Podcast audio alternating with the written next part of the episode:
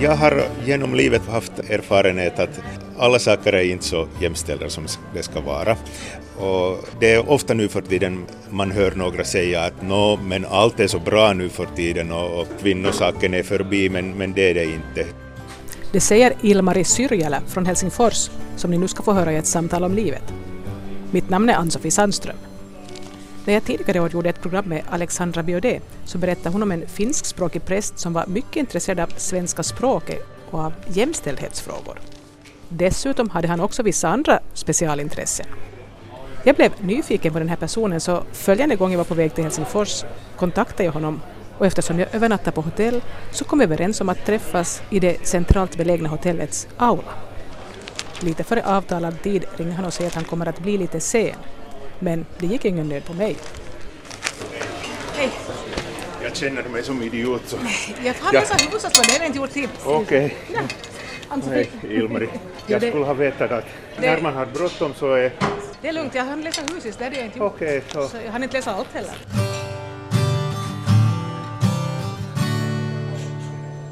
Så, när vi börjar på. Du får börja berätta om dig själv. No, jag är Ilmari Syrjälä. Jag är en 54-årig Helsingforspojke och eh, jag är en spårtrafiksdiggare och lite en rootsmusikdiggare och också intresserad av eh, att tala svenska och, och, och att, att, att, läsa böcker i originalspråk och sen är jag också tre barns pappa eller kanske jag skulle säga tre vuxnas pappa och så jag är också präst i ungdomsarbete i, i Helsingfors.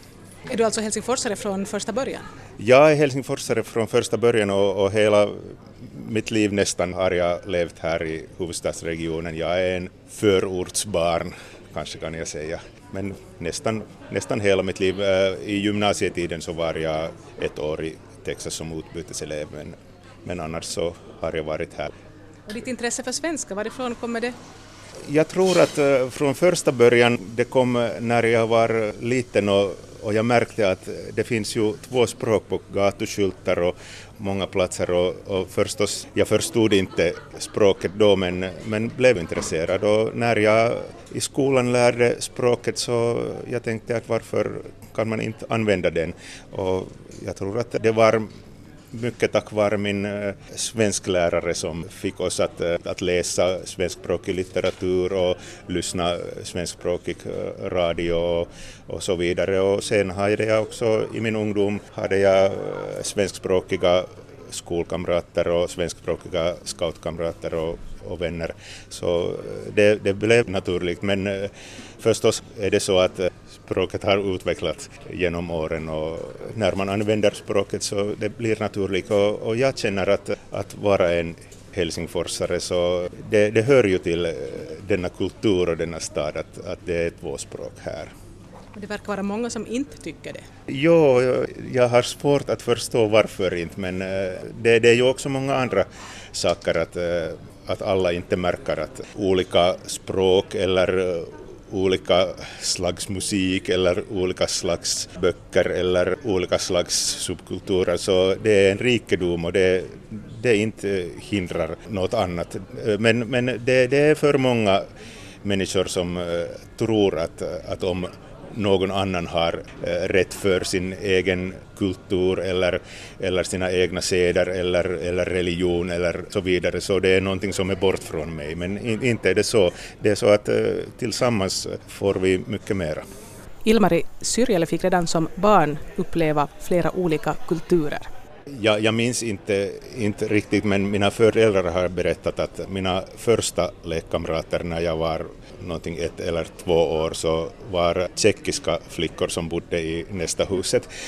Och, och det sa det att, eh, att jag talade med dem någon som språk som mina föräldrar inte förstod och, och när de frågade att vad, vad var det du sa så jag hade sagt att eh, det är tjeckiska men men kan, kanske det var bara barnspråk. Men, eh, men sen när jag var, var i dagis så hade jag en rysk kamrat där och också i, i, i folkskolan så, så jag hade tvåspråkiga skolkamrater. Men har du annars lätt att lära dig språk också förutom svenska? Har du så du snappar upp lätt? Och... No, jag tror att det är ganska lätt, lätt, eller det var ganska lätt när jag var barn och, och ung, men inte, inte kan jag hemskt många språk. Det, det är finska, svenska, engelska, lite tyska och och lite norska som jag har. Eh, jo, jag har lärt det bara grundkurs, men jag var i Arbis för att lära lite norska därför att jag har några spårvägsintresserade vänner i Norge. Jag är ju medlem i, i både finska spårvägssällskap och svenska spårvägssällskap och lokaltrafikhistorisk förening i Oslo. Så jag tänkte att det skulle vara kul att eh, några ord växla med dem på deras eget språk och inte alltid på svenska. Jag, jag kan inte, inte, inte så aktivt norska men kan, kan ju läsa norska tidskrifter och, och, och, jag tror att jag, jag in, inte förstår helt fel när jag läser, läser språk. Ilmari Syrjele beskrev sig i början av programmet som spårtrafiksdiggare och nu pratar han om något spårvägssällskap. Finns det föreningar för folk som är intresserade av allt som går på spår, eller vad är det frågan om? No, det, det, är en sak som många har eh, frågat, att, eh, som, som inte är själv så intresserade eller sådana diggare. Är du ett sådant freak att du liksom faktiskt är helt superfascinerad? No, no, nej, nej, nej, nej inte, inte jag tänker själv att jag är någon nej. freak, men, men eh, det finns föreningar och jag, jag är med i den här spårvägssällskap som äh, inte bara är intresserad av spårvagnar, och också andra former av stadstrafik, metro lokaltåg och lokalbussar och, och så vidare. Och, och, och förstås finns det också många andra föreningar äh, som det finns ju bussföreningar och så vidare, men, men jag mera varit intresserad av den här lokaltrafiken. Och sedan eh, jag har varit också, det kanske är att, att för att ha intresse till eh, Norden och, och nordisk kultur så när jag har rest i Sverige så har jag mött också Svenska spårvägssällskap som jag är medlem i och också Svenska motorvagnsklubben. Och, och när jag var i Oslo så jag mötte mötte den lokala föreningen så men, men det finns ju föreningar. Var det här ett intresse som fanns redan när du var barn också eller har det här kommit som vuxen? Uh, no, det här började när, när jag var barn. Jag kanske lite av intressen har jag ärvt från min far. Han är mera järnvägsintresserad eller kanske ånglågsintresserad. Men äh, jag, jag har mera varit intresserad av dessa motorvagnståg och, och, och stadsbussar och kanske det kommer från det att när jag var liten så vi hade inte någon bil hemma. Det var alltid att vi reste med kollektivtrafik och jag var också ganska liten när jag själv började resa. Jag var, jag var inte i skolan, jag var i dagis eller lekskola eller vad, vad det, var det, så, jo, det, det, var, det var så att äh, jag var fem eller sex och jag började resa, I, inte en lång resa men några kilometer. Så, och sedan äh, när jag var på tredje skolår så då började jag resa till skolan i Helsingfors från, från Esbo.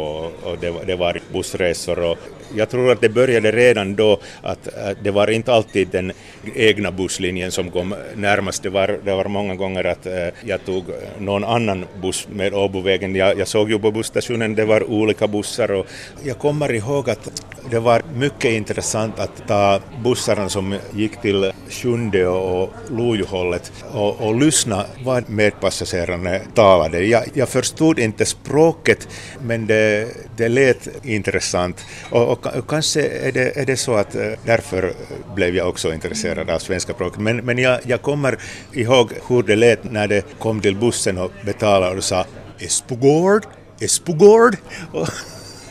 Men eh, jag förstod ju att det var ju vilken plats det var det var på väg och, och några enstaka ord kunde man plocka men när, när man lärde mera och mera och så det finns ju många sorts spårtrafiksintresserade. Några är intresserade av tekniken och några är intresserade av tidtabeller eller, eller göra en resedagbok eller fota eller så. Vad är ditt huvudsak? no, jag, jag är mera intresserad av dessa kollektivtrafiksystem, lite om, om nätverket, att, att det, det, är en möjlighet att ta sig från en plats till annan med intressanta vägar och, och stanna och titta vad, vad finns där vid, vid stationer. Och när jag var liten och jag var i, i Stockholm med mina föräldrar så Stockholms tunnelbana var, var någonting speciellt och jag har någon gång sagt att Helsingfors historia är någonting som eh, hör till allmän utbildning men, men Stockholms historia är någonting som är, är en hobby. Jag menar att äh, den väckte en sån intresse att jag har äh, läst mycket om, om historien och jag tycker att äh, resa till Stockholm och när jag är där förstås gör vi mycket annat. Min, min fru är inte, inte någon eh, spårentusiast men förstås eh, reser ju också, också med kollektivtrafik. Men vad, vad som jag tycker som är, speciellt just med Stockholms tunnelbana är, är den att eh, den kallas ju världens största konstutställning. Det finns så många konstverk på alla stationer och det är helheten, inte bara någon vagnsmotor eller så, men, men det är den hela systemen. Och när man är i en stad som man är där första gången så det är ofta att det, det första jag tänker är att hurdan trafiksystem det finns, finns här. Och, och, och, vi, är, vi är ju också en grupp vänner från vår spårvägssällskap som nästan, nästan, nästan varje år har vi gjort en resa till någon intressant stad. Vi har varit i Köpenhamn och, och Oslo, Bergen, Göteborg. Nästa sommar ska vi resa till Berlin. Men det är inte bara att gå till den staden, det, det är också att eh, lära sig om hur den system är och olika trafikmedel i omgivningar och, och kanske försöker vi att eh, få möjlighet att eh, visitera någon spårvägs eller bussdepå eller så. Och vi är ju alla lite olika sorts intresserade. Några är, jobbar med kollektivtrafik men många jobbar med helt andra saker men, som, som jag. Och vi är mycket olika ålder. Jag tror att det är denna vängruppen så yngsta är nu 25 och äldsta är 67 och vi andra är däremellan. är det bara manliga personer? No, det, det är oftast bara manliga personer. Det finns några kvinnor också som är med i, i föreningen och är med i möten och, och några resor men det, det, är en hobby där, där det är mest män. Men jag, jag har ju också i mitt liv eh, varit mycket i omgivningar där det är mera kvinnor än män. En av de saker jag visste om Ilmari Syrjälä redan före jag träffade honom var att han som finskspråkig man är med i Svenska kvinnoförbundet. Jo, jag, jag, jag är med där. Det är så att eh, jag har genom livet haft erfarenhet att alla saker är inte så jämställda som det ska vara. Och det är ofta nu för tiden man hör några säga att nå, men allt är så bra nu för tiden och, och kvinnosaken är förbi, men, men det är det inte. Vi lever inte i en jämställt samhälle och Svenska kvinnoförbundet har, har så många idealer som stämmer med mina tankar. Både förstås det att eh, jag uppskattar tvåspråkighet och också den, den här liberalfeministiska tänkanden att eh, men eh, när jag nu tänker tillbaka om mitt liv så jag har utan att tänka att det, det var något, något, så speciellt så jag har glidit till många kvinnodominerade omgivningar. Till exempel när jag i skoltiden och, och, och studietiden sommarjobbade och det var många somrar som jag arbetade i, i bank i, bankkontor. Men det var kanske inte, inte den mest speciella. Det var, det var så att eh, när jag studerade teologi och religionsvetenskap så eh, tänkte jag att kanske skulle jag söka någon, någon jobb i församlingen. Det, det var eh, en, en vikariat för en församlingskanslist som jag sökte och det fanns inte manliga kanslister i, i Helsingfors församlingar då tid. Och jag har senare hört från mina nuvarande arbetskamrater att i en annan församling var deras kanslister mycket stolta och sa det till manliga ungdomsledare där att, att vet ni, i den andra församlingen det, det finns nu en man som är kanslist. Vi, vi, är inte, inte så nere, vi är, vi är nu en jämställd yrke. var det någonting du tänkte på eller var det bara att det råkade sig att du valde det här det, det, det, råkade vara så. Jag tänkte inte alls att det är no, någonting könsrelaterat. Men kanske eh, det är så att jag, jag har sedan barndomen varit eh, med i, i scoutverksamheten. Och när jag började så, denna tid var det så att det fanns ju en eh, scoutförbund för pojkar och scoutförbund för, för flickor. Men det, det var i början av 70-talet så dessa förbund fusionerades. Men de lokala scoutkårerna det var ju inte alla så att det var för både pojkar och flickor och även nu för tiden finns det några som det är bara flickföreningar och pojkföreningar, men den kår som jag var med så den var en av de första eh, jag, jag, var, jag var liten då, jag var någonting som 10 eller 12 år och, och, och, var inte med att besluta saken, det var ju lite äldre kamrater, men äh, den var en av de första scoutkårer som när det var möjligt att börja den provverksamhet att eh, slå samman flick och pojkkårer så, så var, varför inte, inte göra det. Och se, sen har jag också varit med i en, då var, ju, var ju jag nu inte så liten men jag var med i en flickscouternas världsförbunds eh, läger i Indien som var den, eh, jag tror att det åtminstone det sa det att det var den första som också pojkarna kunde vara med. Det, det, det var så att äh, i, i, några länder så det är inte någon problem att vara både och till, tillsammans, men på världsförbundsnivå har det varit. Men äh, då var det, det möjligt att, att söka till den. Det, det var inte någon, någon stor läger, det var, vi var kanske kanske 20 eller 25 deltagare var du enda killen? Nej, nej, inte, inte var jag enda killen. Jag, jag tror att en tredjedel var, var, var pojkar eller unga män.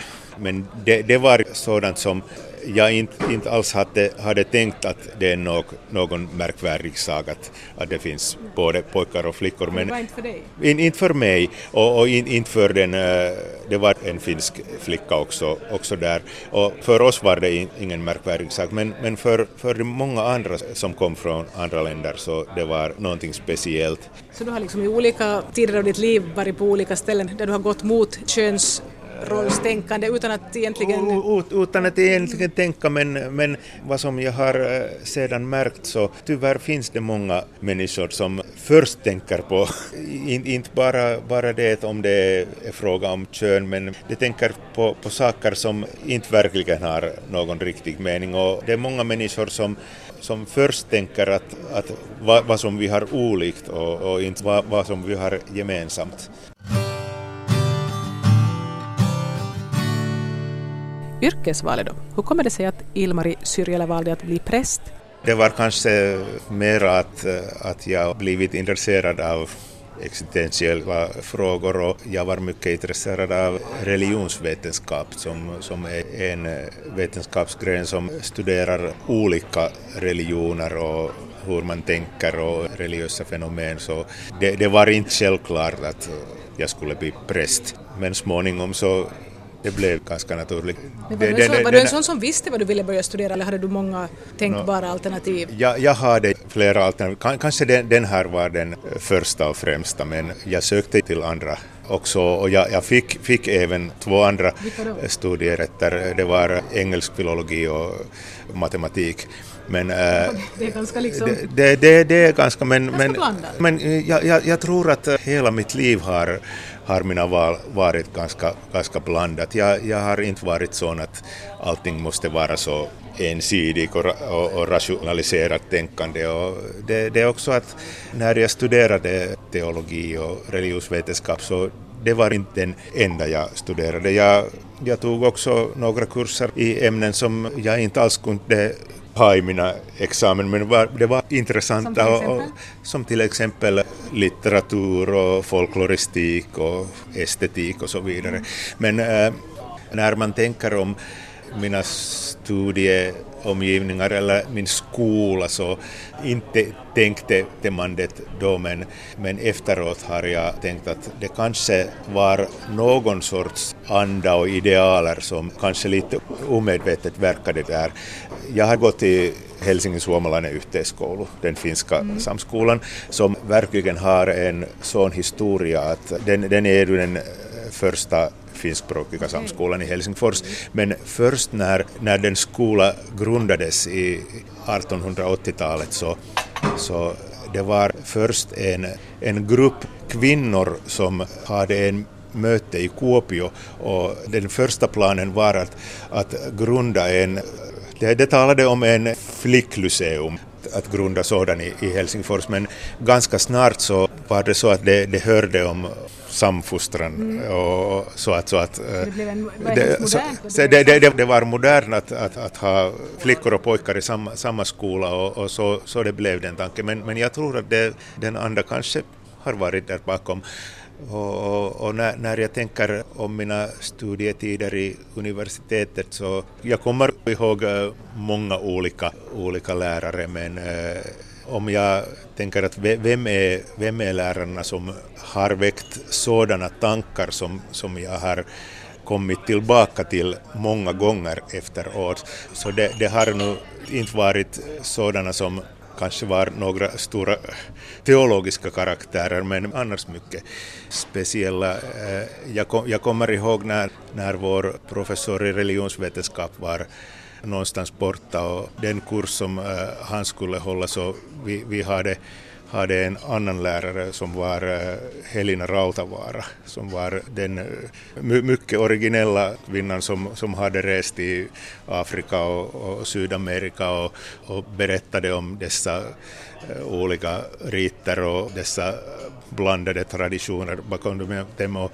och de saker hon, hon talade om så det har, det har varit sådana att många gånger efteråt har, har jag tänkt om det. Och, och, en, och en annan lärarkaraktär som jag kommer ihåg var Nora Alberg som var en motkulturforskare och, och, och talade om eh, dessa mycket den, den här eh, 60-70-talstiden eh, i, både i Norden och i, i Oslo där hon, hon hade studerat och så vidare. Och jag, jag tror att äh, dessa kvinnor har också haft någon sorts inflytelse till mig. Inte sådant att, att jag skulle säga att det är några, några idoler, men mycket starka påverkare.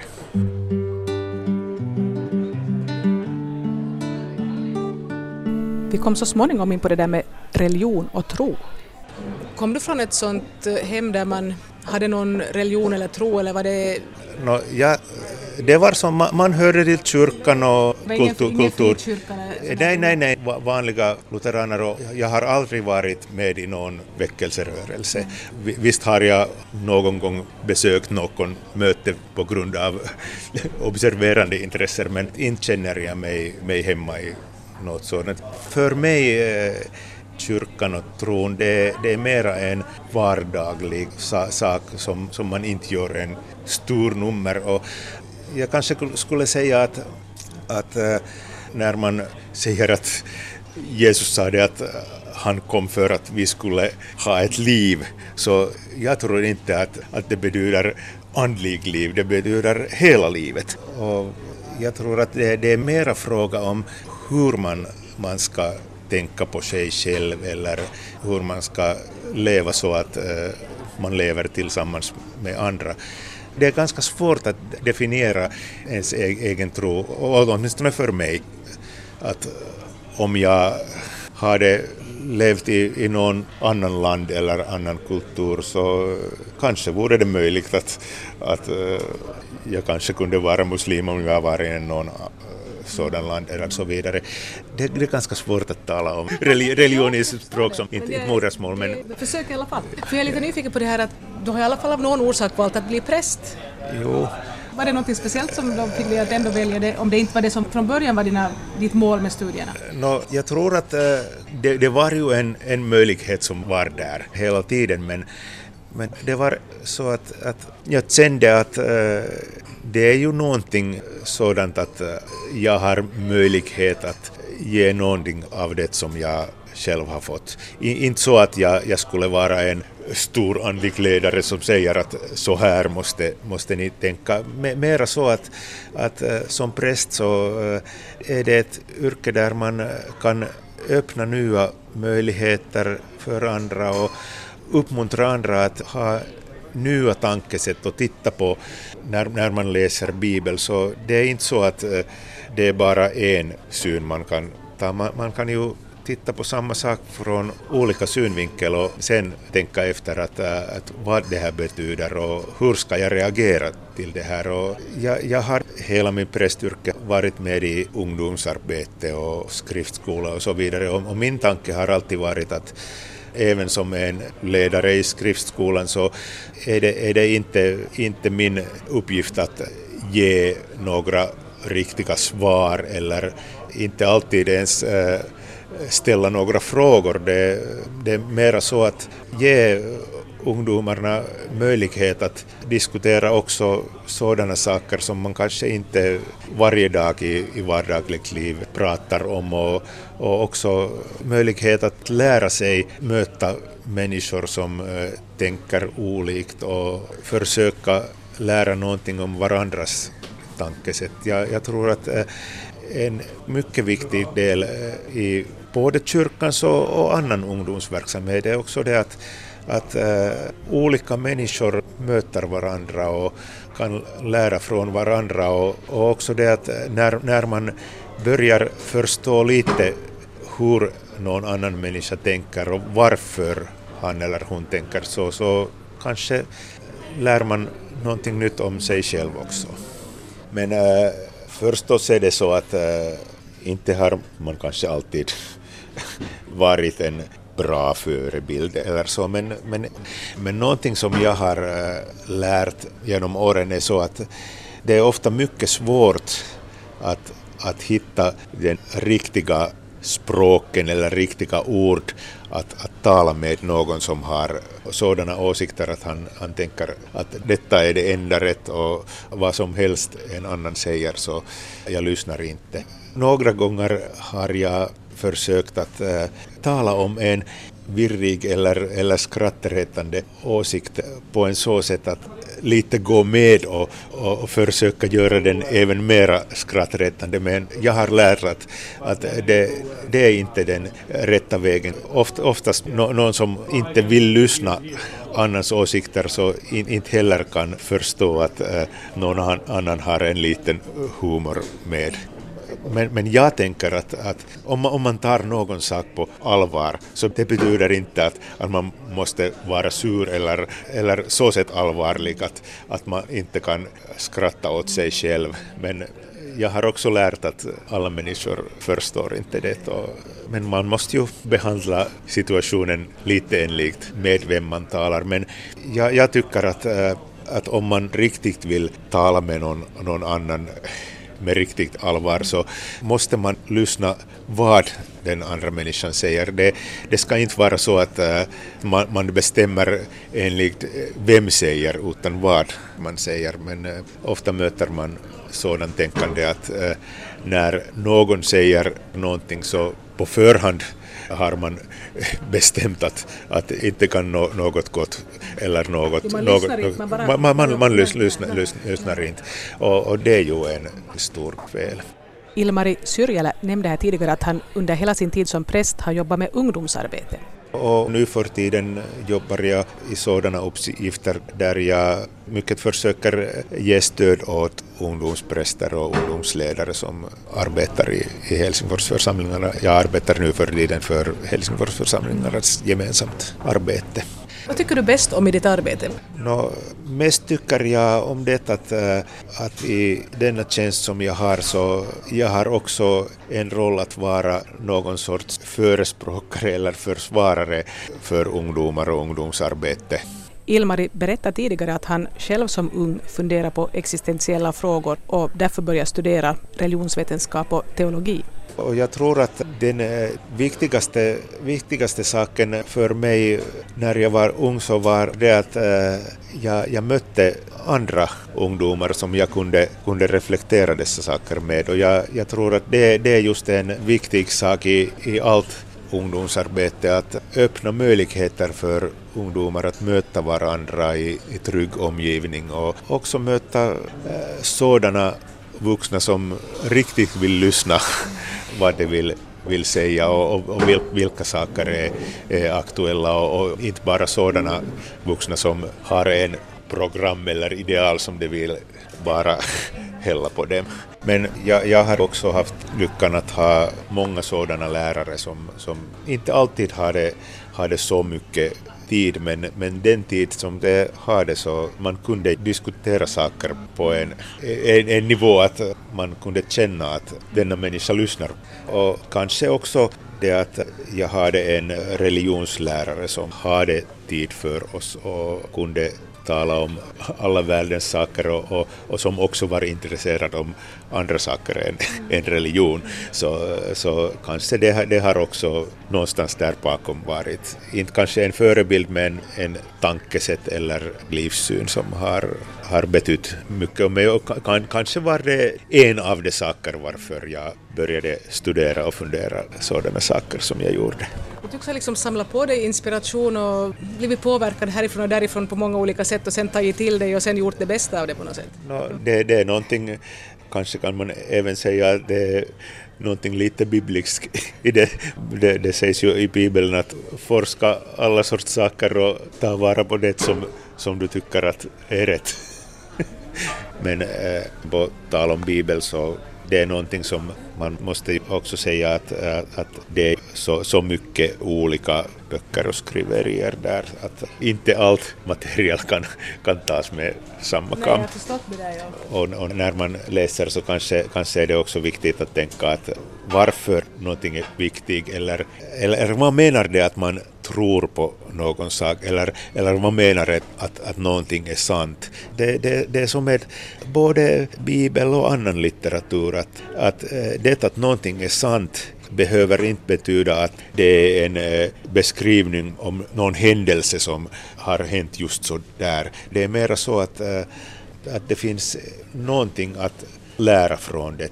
Om, om man talar om helt annan sorts litteratur, kanske man talar om sagoböcker, så inte, inte tror någon att det, det är sant att, låt, låt oss säga, sagan om eh, de tre små grisar som byggde dessa hus, så, så ingen tänker att grisar skulle gå, gå där och, och bygga hus av strån eller eh, tegel eller vad, vad, som helst. Men, men det finns ju någonting att lära också i den sagan att vad man än gör så det är ju viktigt att, att tänka efter varför man gör och, och hur man gör och, och så vidare. vilka konsekvenser det kan ha. Vilka konsekvenser det har ju. Men, men om, om, om, man, om man nu tänker om några karaktärer i, i Bibeln som jag tycker att det är mycket viktiga att, att lära, lära någonting om så det, det kanske inte är sådana som man mest talar om. No, om, om, jag, om jag skulle välja som mina favoritkaraktärer i Bibeln, så om jag tänker på Gamla Testamentet så jag tror att eh, det är Ester. Någon ska kanske säga att, att var, varför väljer du Ester? Man talar ingenting om Gud. Det, det är en berättelse om eh, en judisk flicka som eh, blev drottning i Persien men den viktiga saken var att på grund av sin ställning där så hade hon möjlighet att förhindra ett folkmord. Och det är någonting som, eh, fast man inte, inte talar om, om Gud, så, så jag tänker att där, där är nu någonting gudomlig. Och, och på tal om Nya testamentet så några viktiga karaktärer är Johanna och Susanna. Eh, I Lukas evangeliet nämns det att, att det var några av de kvinnor som reste med Jesus och hans lärjungar. Och det, det är någonting, någonting i dem som jag, jag känner att detta är någonting som är förebild om en självständig människa, vare det sig nu man eller kvinna. Och det var så att äh, också Johannas man nämns där, men man får den bild att hon inte reste med Jesus med sin, sin man. Jag har någon gång hört någon säga att no, men kanske hon var en änka eller så, men, men det sägs nog inte i Bibeln. Och jag, jag tror att det, det, är självständiga människor som det tänkte att det, det är viktiga saker. Dessa människor talar om hurdan liv de vill sprida vidare och det tog vara på situationen och, och gemenskapet och, och reste med dem. Och jag tror att där, där finns någonting att visst är det, är det viktigt att ha ett ha ett samliv i familjen men, men ändå det är viktigt att man samtidigt är, är självständig och tänker själv och talar man om familjen eller, eller vilken, vilken grupp människor som helst så om alla tar någonting som de kan eller några egna tankar så gemensamt bygger vi no någonting som är mycket starkare än, än någonting man bara kan göra ensam. Jag, jag tror att äh, det är någonting som jag redan som barn lärde i scouterna. Inte var det så att man, man strävade att eh, man ska själv kunna allt men när jag vet eller kan någonting och en annan kan någon annan sak och den tredje kan den tredje saken, så gemensamt kan vi alla dessa saker.